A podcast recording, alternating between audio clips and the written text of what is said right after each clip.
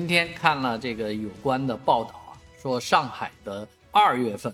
这个降雨量达到了往年的二点五倍啊，同时呢也破了记录啊，基本上是一百啊，就是从徐家汇有气象记录以来一百多年来第二多的一个月份啊，就这种湿冷、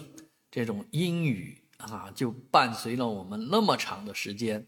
真的希望阳光。永驻啊，但是呢，看样子啊，这这一周过了，呃，从下周开始又将会阴雨连绵，以至于全国来讲的话呢，会说是啊，春寒到春寒来了，